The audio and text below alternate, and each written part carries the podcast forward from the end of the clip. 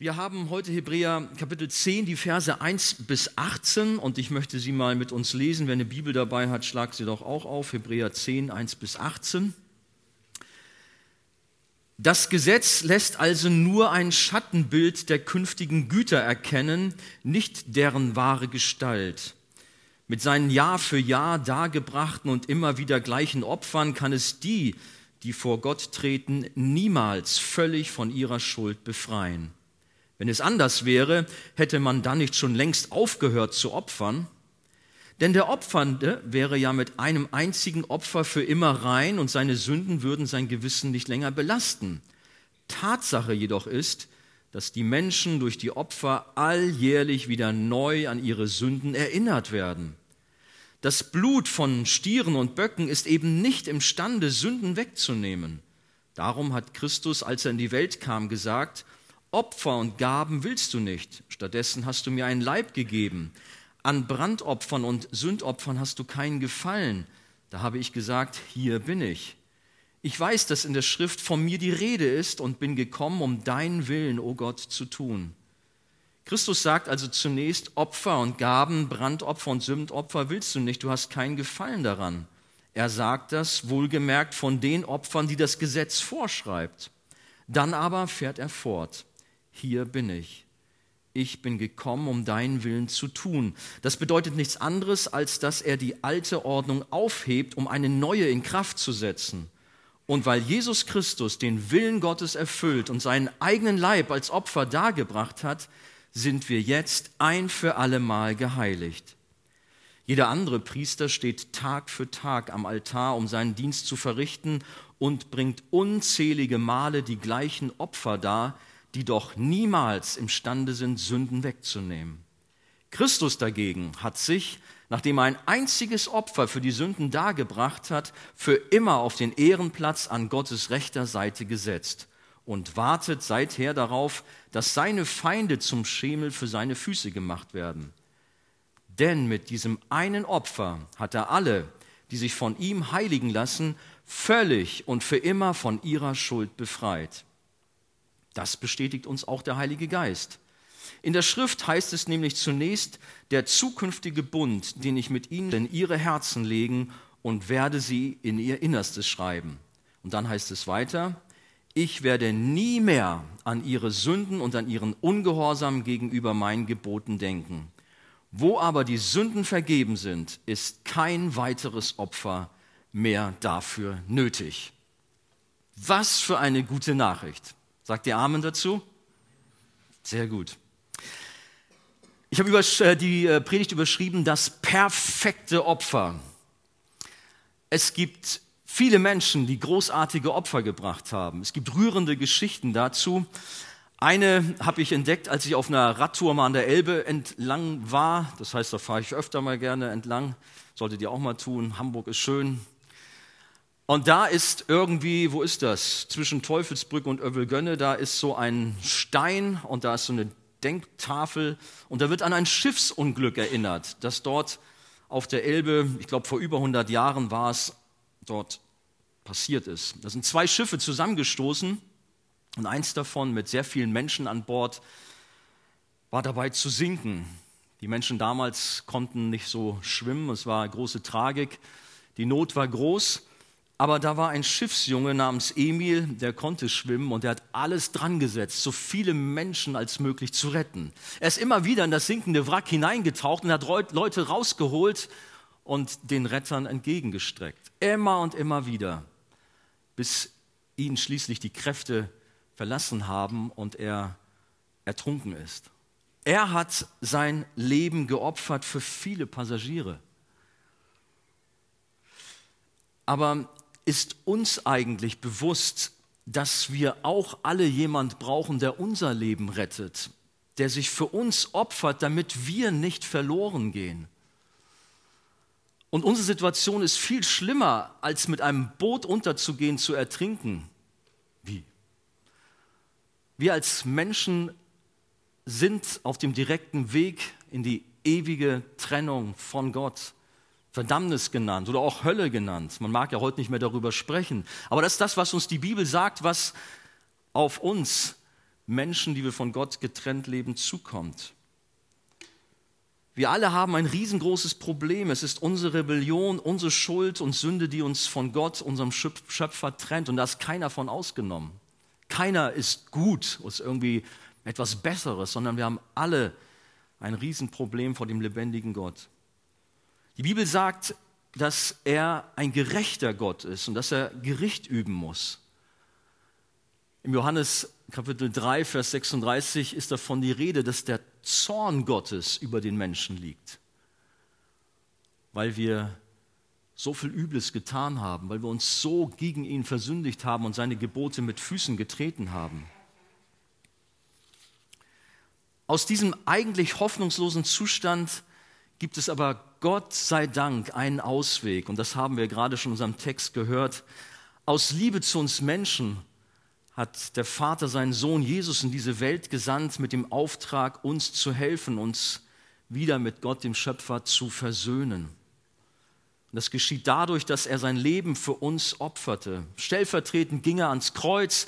Deswegen haben wir in unseren Gemeinden, unseren Kirchen ein großes Kreuz an der Wand hängen, wie auch hier oder um Hals hängen, nicht als Schmuck, sondern um darauf hinzuweisen, dass Jesus ein Opfer gebracht hat für uns. Er nahm dort am Kreuz die Schuld und Sünde auf sich und er trug die gerechte Strafe des Vaters. Jesus opferte sein Leben, um uns vom Gericht Gottes freizukaufen. Die Bibel sagt, in Markus Kapitel 10, Vers 45 finden wir das, denn der Menschensohn ist nicht gekommen, um sich dienen zu lassen, sondern um zu dienen und sein Leben als Lösegeld für viele hinzugeben. Aber kommen wir zurück zu unserem Ausgangstext, den wir so gelesen haben. Wir haben mittlerweile schon oft darüber gesprochen und ich hoffe, es wird keinem hier langweilig, wenn er kommt und sagt, ach, jetzt geht es schon wieder um diese alttestamentlichen Opfer. Es ist halt immer wieder das Thema des Hebräerbriefs. Wir haben es schon öfters beleuchtet und auch heute wollen wir es tun, weil halt unser Text es auch uns das so gibt. Gott hat seinem Volk damals äußerst detaillierte Anordnungen und exakte Opfergesetze gegeben, die genauestens einzuhalten waren. Wir haben jetzt nicht die Zeit, dort diese Schriftstellen zu lesen, aber wenn ihr mitschreibt, ihr könnt euch ja mal diese Schriftstellen aufschreiben und sie in Ruhe mal auf euch wirken lassen. Das ist 3. Mose, die Kapitel 1 bis 7 oder 4. Mose die Kapitel 28 und 29. Wenn ihr das auf euch wirken lasst, denkt ihr, du liebe Zeit, was mussten die armen alten Israeliten da alles für Opfergesetze und Riten erfüllen? Das ist ja der Hammer. Da wird mir ja ganz schwindlig. Wie gut, dass wir in einer anderen Zeit leben. Man unterschied in der Regel fünf verschiedene Opferarten. Da gab es Brandopfer, da gab es Sündopfer zur Versöhnung, Schuldopfer, Wiedergutmachung, Speis- und Trankopfer und Heils- und Schlachtopfer. Und für die unterschiedlichen Vergehen, da wurde zum Teil getrennt nach wissentlichen und unwissentlichen Vergehen, und für die unterschiedlichen Anlässe gab es immer entsprechend unterschiedliche Opfer. Ein riesenkomplexes Thema.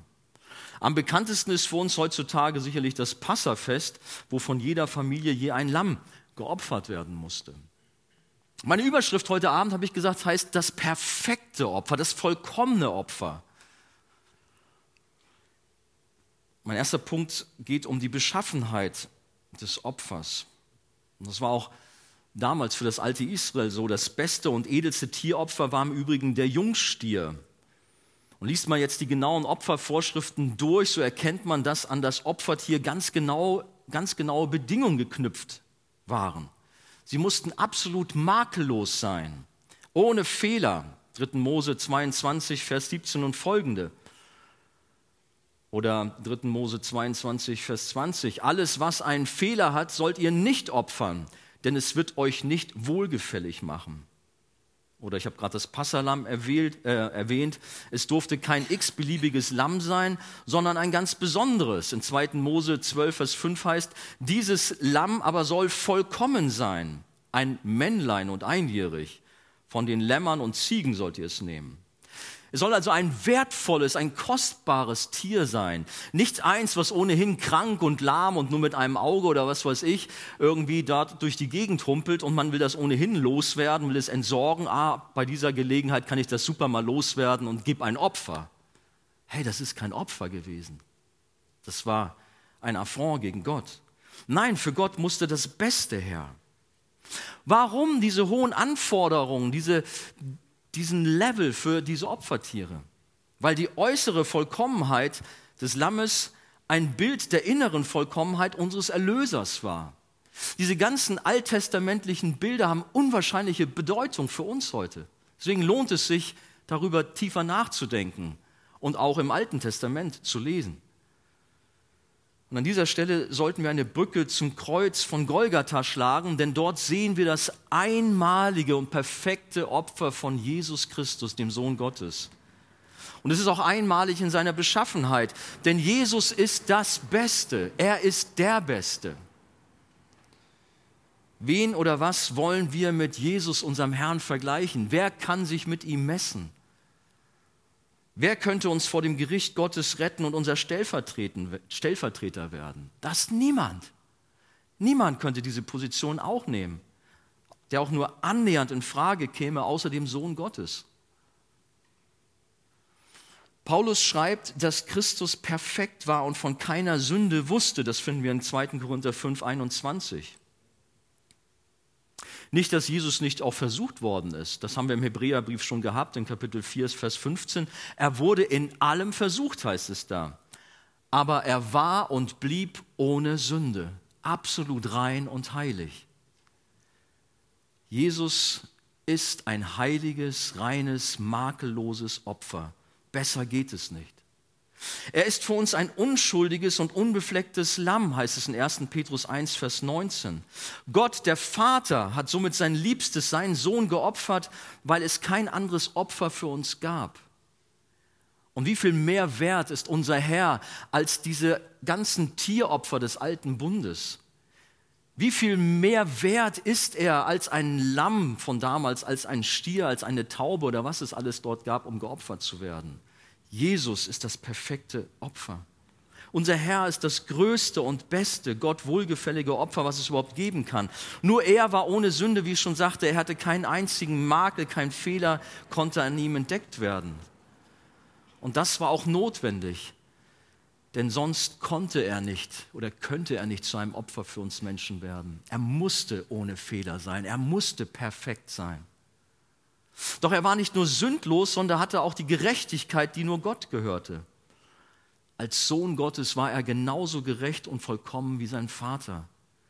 Das erklärt, warum wir seine Gerechtigkeit brauchen, um vor Gott, dem Vater, zu bestehen. Durch den rettenden Glauben an Jesus und sein Erlösungswerk am Kreuz werden wir in seine Gerechtigkeit regelrecht eingehüllt. Dieses Thema Rechtfertigung ist für viele auch vielleicht nicht so ein einfaches Thema. Aber der äh, Römer Kapitel 5 behandelt das ganze Thema, lohnt sich auch mal, das näher auf sich wirken zu lassen. Jesus ist gerecht. Und wenn wir an sein Werk am Kreuz für uns glauben, dann wird uns seine Gerechtigkeit zugerechnet, sodass wir damit vor Gott, dem Vater, bestehen können. Aber gehen wir weiter, kommen wir zur Bedeutung des Opfers. Der jüdisch-römische Geschichtsschreiber Josephus Flavius beschreibt, dass bei einem Passafest im alten Israel Hunderttausende von Menschen, man spricht sogar von einer Million, zum Opfern nach Jerusalem strömten und dass damit das Blut von Abertausenden und Abertausenden von Lämmern vergossen wurden. Es waren Ströme von Blut. Und dies hatte zur Folge, dass man gelegentlich von der Schlachthaus- oder Blutreligion des Alten Testaments sprach. Man muss wirklich sagen, es sah tatsächlich im Tempel so aus wie in einem Schlachthaus. Da waren die Priester beschäftigt, die unzähligen Tiere zuzubereiten und sie an Gerüsten aufzuhängen und dann schließlich auch zu opfern. Diese blutigen Opfer sind für viele Menschen sehr anstößig. Genauso auch im Hinblick auf das, was am Kreuz von Golgatha geschah, an dem Jesus sein Blut für uns gab, um uns damit von der Sünde zu befreien und vor dem Gericht Gottes zu retten. Die Bibel sagt, und wir haben auch letztes Mal davon schon gesprochen, das Blut Jesu macht uns rein von aller Sünde. Es ist nichts anderes, was uns von der Sünde, von der Schuld befreien und reinigen kann, als nur das Opfer von Jesus Christus, der sein Blut für uns vergossen hatte. 1. Johannes 1, Vers 7. Doch viele Menschen wollen damit nichts zu tun haben. Sie wollen versuchen, selber irgendwie vor Gott klarzukommen. Du wirst scheitern. Es gibt keinen anderen Weg. Bibel sagt deutlich, eine Vergebung der Schuld ohne Blut ist nicht möglich. Hebräer 9, 22. Genau darüber haben wir letztes Mal schon gesprochen. Und auch so nochmal zur Wiederholung. Ich sagte es, dass es oft das Thema im Hebräerbrief gewesen. Wir werden in den nächsten Kapiteln uns schon in andere Bereiche noch hineinbewegen. Aber gerade was wir jetzt in der Vergangenheit hatten, das sind diese ganzen Opferungen des Alten Testamentes. Und Gott hat sie uns als Vorschattung, als verschwommenes Abbild im Hinblick auf den Opfertod seines Sohnes Jesus gegeben. Wir haben, da, wir haben schon davon gesprochen, von diesem Versöhnungstag. Yom Kippur nennt man das in Israel. Nur an diesem einen Tag im Jahr durfte der hohe Priester das Allerheiligste betreten, um Versöhnung für das Volk zu erbitten. Und um zu reinigen, sprengte er das Blut eines Ziegenbocks auf den sogenannten Gnadenstuhl. Das ist der Deckel der Bundeslade. Joel, meine ich, hat darüber gesprochen. Was wir noch nicht erwähnt haben, deswegen bringe ich das heute noch mal rein. Danach legte der hohe Priester Aaron damals stellvertretend für das ganze Volk per Handauflegung die Sünde auf einen Bock, quasi einen Sündenbock, und jagte ihn in die Wüste. Das finden wir in 3. Mose Kapitel 16, die Verse 21 bis 26. Auch ein sehr interessantes Bild, was man damals benutzt hat. Aaron geht zu diesem Bock und legt seine Hand auf und legt symbolisch die Last, die Schuld des Volkes auf dieses Tier und jagt es raus in die Wüste. Dieses Tier hatte den Namen, Asasil, das heißt Hinwegträger, weil er die Sünde bildlich in die Wüste trug. Und auf diese Weise konnte das Volk dann wieder für ein Jahr in der Nähe Gottes bleiben, bis sich im nächsten Jahr am Versöhnungstag die gleiche Prozedur wiederholte.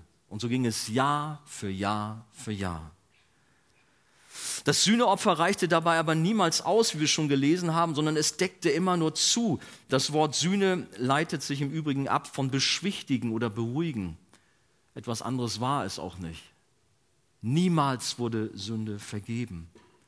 Sünde des Volkes wurde durch die Opfer immer nur zugedeckt, aber nicht wirklich beseitigt. Und der Hebräerbriefschreiber bringt es in unserem Abschnitt jetzt so präzise auf den Punkt, indem er schreibt, ich wiederhole das nochmal, die Verse 1 bis 4, das Gesetz lässt also nur ein Schattenbild der künftigen Güter erkennen, nicht deren wahre Gestalt. Mit seinen Jahr für Jahr dargebrachten und immer wieder gleichen Opfer kann es die, die vor Gott treten, niemals völlig von ihrer Schuld befreien. Wenn es anders wäre, hätte man dann nicht schon längst aufgehört zu opfern? Denn das Opfernde wäre ja mit einem einzigen Opfer für immer rein und seine Sünden würden sein Gewissen nicht länger belasten. Tatsache jedoch ist, dass die Menschen durch die Opfer alljährlich wieder neu an ihre Sünden erinnert werden. Das Blut von Stieren und Böcken ist eben nicht imstande, Sünden wegzunehmen. Hier wird das ganze hoffnungslose Ausmaß der Auswirkungen der Tieropfer deutlich. Sie beseitigten nicht die Sünde, sondern sie erinnerten vielmehr an sie und zeigten damit dem Volk den hoffnungslosen Zustand des Menschen auf. Es gab keine Rettung durch diese Tieropfer, sondern es gab nur ein Opfer, ein perfektes Opfer, was uns rettet. Und das ist Jesus Christus, der am Kreuz für uns starb. Er hat die alte Ordnung des Gesetzes mit Tieropfern aufgelöst und durch eine neue Ordnung ersetzt. Und da haben wir hier einen Text in unserem Abschnitt heute, das ist ein Zitat aus Psalm 40, Vers 7 und folgende. Hier wird deutlich, dass Christus die Erfüllung von König Davids Wortes ist. Noch einmal ab Vers 5. Darum hat Christus, als er in die Welt kam, gesagt, Opfer und Gaben willst du nicht, stattdessen hast du mir einen Leib gegeben. An Brandopfern und Sündopfern hast du kein Gefallen. Da habe ich gesagt, hier bin ich. Ich weiß, dass in der Schrift von mir die Rede ist und ich bin gekommen, um deinen Willen, o oh Gott, zu tun. Christus sagt also zunächst, Opfer und Gaben, Brandopfer und Sitzopfer willst du nicht, du hast keinen Gefallen daran. Er sagt das wohlgemerkt von den Opfern, die das Gesetz vorschreibt. Dann aber fährt er fort, hier bin ich. Ich bin gekommen, um deinen Willen zu tun. Das bedeutet nichts anderes, als dass er die alte Ordnung aufhebt, um eine neue in Kraft zu setzen. Unser Herr Jesus ist ans Kreuz gegangen und hat den Willen des Vaters erfüllt. Durch sein Opfer hat er einen neuen Bund geschaffen. Wir werden gerettet allein aus Gnade, durch den Glauben an das, was Jesus am Kreuz getan hat und nicht durch irgendwelche Tieropfer oder eigene Leistungen und Werke. Vielleicht ist es notwendig, auch an dieser Stelle nochmal klarzustellen, weil ich habe gemerkt, dass hier und da auch Irritationen entsteht. Im Alten Testament gab es keinen anderen Heilsweg auch als im Neuen Testament. Nicht, dass man auf diesen Bolzen kommt, dass die Leute im Alten Testament doch irgendwie durch ihre Tieropfer, durch das Halten der Gesetze gerettet wurden. Sie konnten das Gesetz nicht halten. Sie waren nicht in der Lage dazu. Und von den Tieropfern haben wir ja gerade gehört, dass sie eben nicht die Sünde bereinigt haben. Nein, im Alten Testament gab es keinen anderen Heilsweg, sondern man wurde genauso gerettet durch Gnade und durch Christus letztendlich wie auch im Neuen Testament.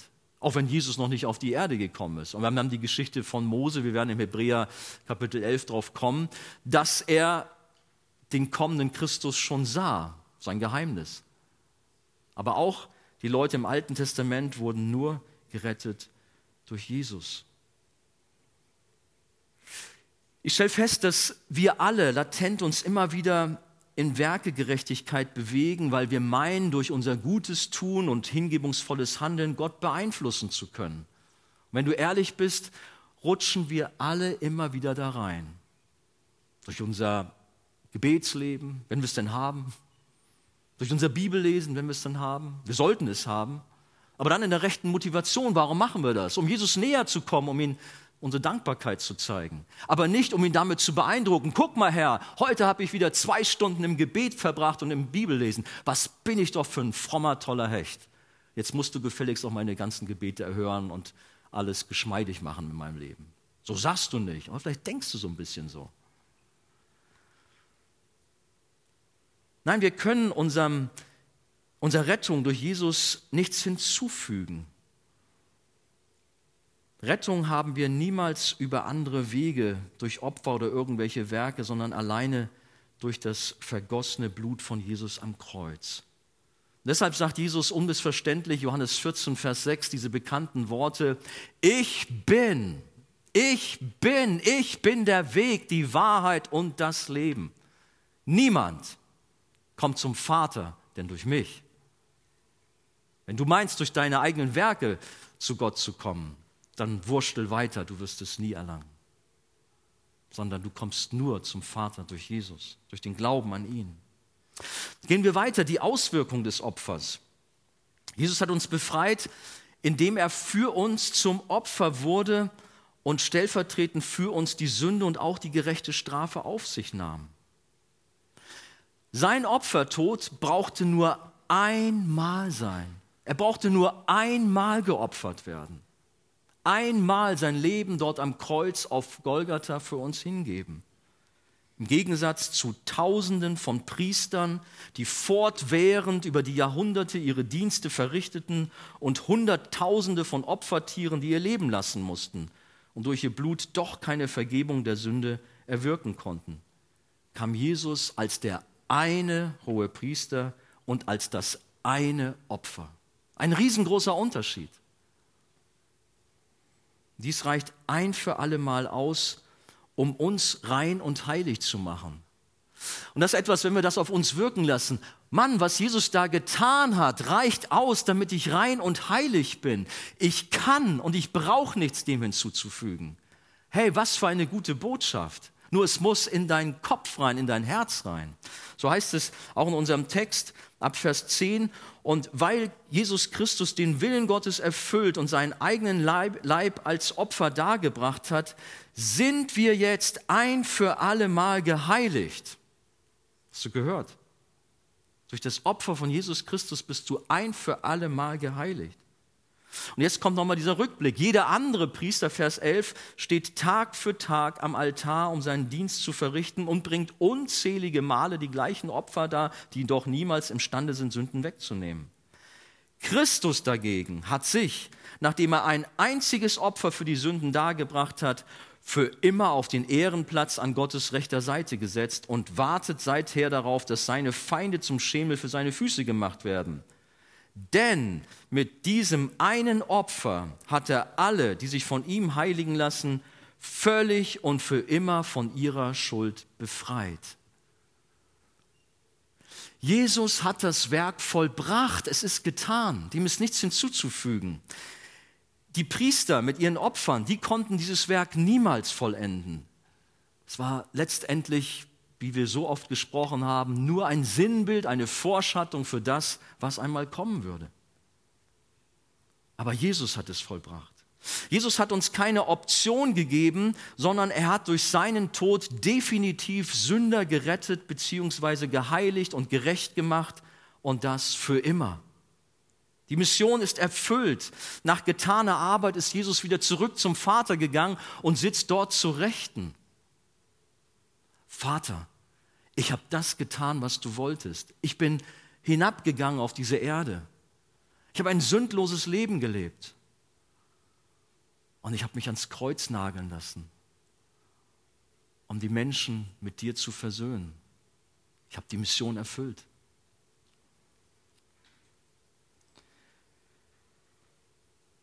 Er wartet dort zu Rechten seines Vaters auf den Moment, wiederzukommen als König und Richter, um sein Reich aufzurichten.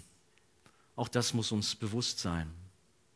Aber sein Tod am Kreuz war keine halbe Sache, war nicht eine allgemeine Grundvoraussetzung, sondern ist die Erlösung, ist die Befreiung für seine Kinder. Deswegen, wir können uns unserer Rettung sicher sein. Du brauchst nicht immer wieder so verzagt sein, reicht's denn auch? Und dann fängst du doch an, selber irgendwelche Dinge zu installieren, um dir dein Heil zu erkaufen oder zu erwerben. Nein, das, was Jesus am Kreuz getan hat, das reicht aus und nichts anderes. Und deshalb hat Jesus auch am Kreuz triumphierend ausgerufen, es ist vollbracht. Seinem Opfer braucht nichts hinzugefügt zu werden. Das, was ich ein für alle Mal hier am Kreuz getan hat, reicht aus, um nicht nur einen Sünder freizukaufen, sondern eine unzählbare Schar. Mit dem Opfer, was ich am Kreuz getan hat, habe ich sie alle gerettet und in den Himmel gebracht. Diesem einen Opfer von Jesus ist nichts mehr hinzuzufügen. Ich wiederhole mich, ist uns das wirklich bewusst oder meinen wir immer noch, eigene Opfer bringen zu müssen, uns das Heil auch wirklich zu sichern? Ich habe es gerade schon gesagt, aber wir opfern keine Tiere mehr. Aber immer wieder versuchen wir dem Erlösungswerk Christi etwas beizutragen. Ich habe es erlebt im Gespräch mit lieben, ganz frommen Leuten. Mann, waren die fromm. Aber sie dachten tatsächlich, dass Jesus durch sein Opfer am Kreuz nur so eine allgemeine Grundvoraussetzung geschaffen hat, die uns direkt vor die Tür des Himmels bringt. Aber da stehen wir nun und um reinzukommen, da hängt jetzt unser Leben davon ab. Ob du nun artig bist und immer alle Dinge einhältst, Kirche gehst, Gebet, Bibel lesen und, und, und. Aber was ist das? Das ist glatte Selbsterlösung, das ist Werkegerechtigkeit pur, aber nicht Rettung aus Gnade durch das, was Jesus am Kreuz getan hat, durch den Glauben daran. Viele glauben das, dass, sie in, dass darüber entscheidet, ob sie in den Himmel kommen, an ihnen liegt.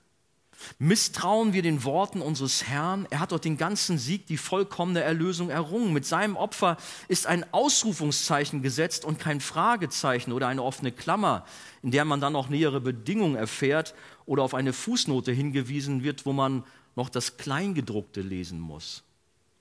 Hey, so ist das nicht. Solche Gedanken bringt uns aber immer wieder der Teufel und versucht uns als Gottes Volk zu verunsichern. Er redet uns ein, das, was Jesus am Kreuz getan hat, ja, aber du musst, du sollst und wenn du nicht, dann.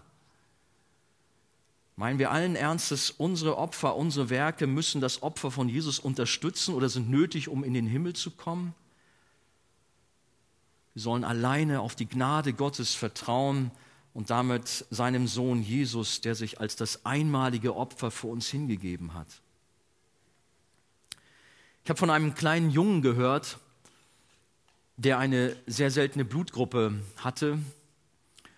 Seine Schwester mit der gleichen Blutgruppe lag im Sterben, ihr ging es sehr schlecht.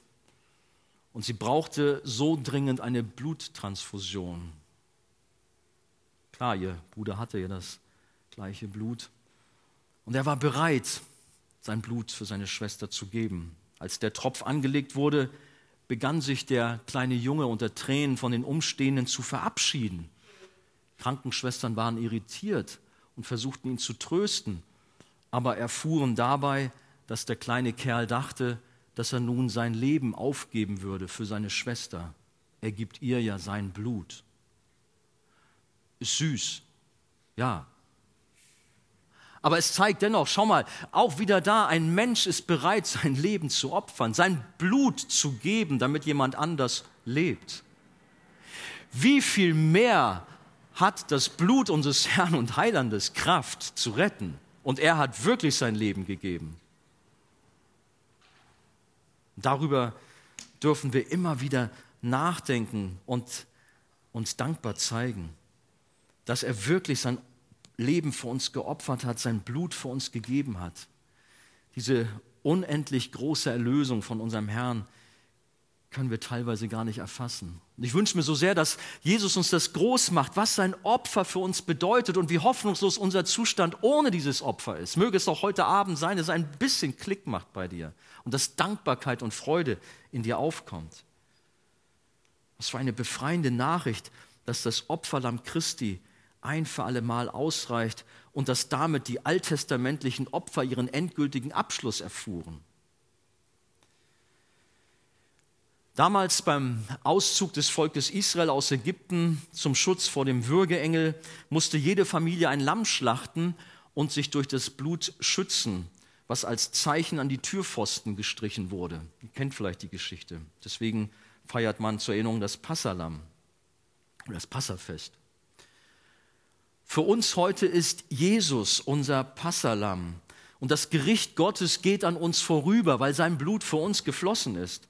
Im 1. Korinther 5, Vers 7 finden wir folgende Worte, denn auch wir haben ein Passalam, sagt dort Paulus, und das ist Christus, der geopfert wurde, für dich und für mich. Und wo normal das Gericht auf uns zukommen müsste und wir keine Chance hätten, durch das Blut Christi geht das Gericht an uns vorüber. Jesus, das fehlerlose Opfer, wurde für uns stellvertretend zur Sünde gemacht. Wie man per Handauflegung die Sünde auf das Opfertier seinerzeit übertrug und die Schuld abwälzte, so wurde die Sünde von uns auf Jesus gelegt. Oder wenn wir an den Sündenbock denken. Jesus wurde für uns zum Hinwegträger der Sünde. Und so wie dieses Tier dem Volk vorgeführt wurde, so stand auch Jesus einst vor dem Volk erwartete wie dieser Sündenbock oder dieser Ziegenbock darauf, dass man die Sünden auf ihn lud, die er dann in die Wüste bringen sollte. Und er hat es getan. Nicht nur in die Wüste, die Sünde ist weg, wir sind befreit von der Last der Sünde. Jesus opferte sein Leben für sein Volk. Und nicht nur ein paar haben Anteil daran, sondern eine unzählbare Schar. Die Braut, die Gemeinde Jesus, Jesu, die Jesus durch sein Opfer erlöst hat. Für dich und für mich ist der Vorhang im Allerheiligsten durchgerissen durch das, was Jesus am Kreuz getan hat. Der Weg zu Gott ist offen. Für uns gilt jetzt der neue Bund. Der alte Bund ist Vergangenheit. Gott hat uns, die wir zu ihm gehören und dem Nachfolgen, neues Leben geschenkt und uns von Grund auf verändert. Unser Text hat gesagt, er hat uns eine neue Gesinnung in unser Herz hineingelegt. Nicht das wir uns anstrengen müssen, etwas zu tun, sondern er hat in seiner Gnade unser Herz verändert. Als der himmlische Chirurg hat er das alte, steinerne herausgenommen und ein fleischernes eingesetzt und uns seine Gebote in unser Herz hineingelegt. Gott hat uns, die wir zu ihm gehören, vollkommen verändert. Unsere Sünden sind vergeben und an der tiefsten Stelle des Meeres versenkt, heißt es in Micha 7, Vers 19. Oder der Schuldschein, der gegen uns stand, ist zerrissen. Das heißt, wir können es lesen, Kolosser 2, die Verse 13 bis 14. Ja, Gott hat euch zusammen mit Christus lebendig gemacht, sagt Paulus. Ihr wart nämlich tot, tot aufgrund eurer Verfehlungen und wegen eures unbeschnittenen sündigen Wesens.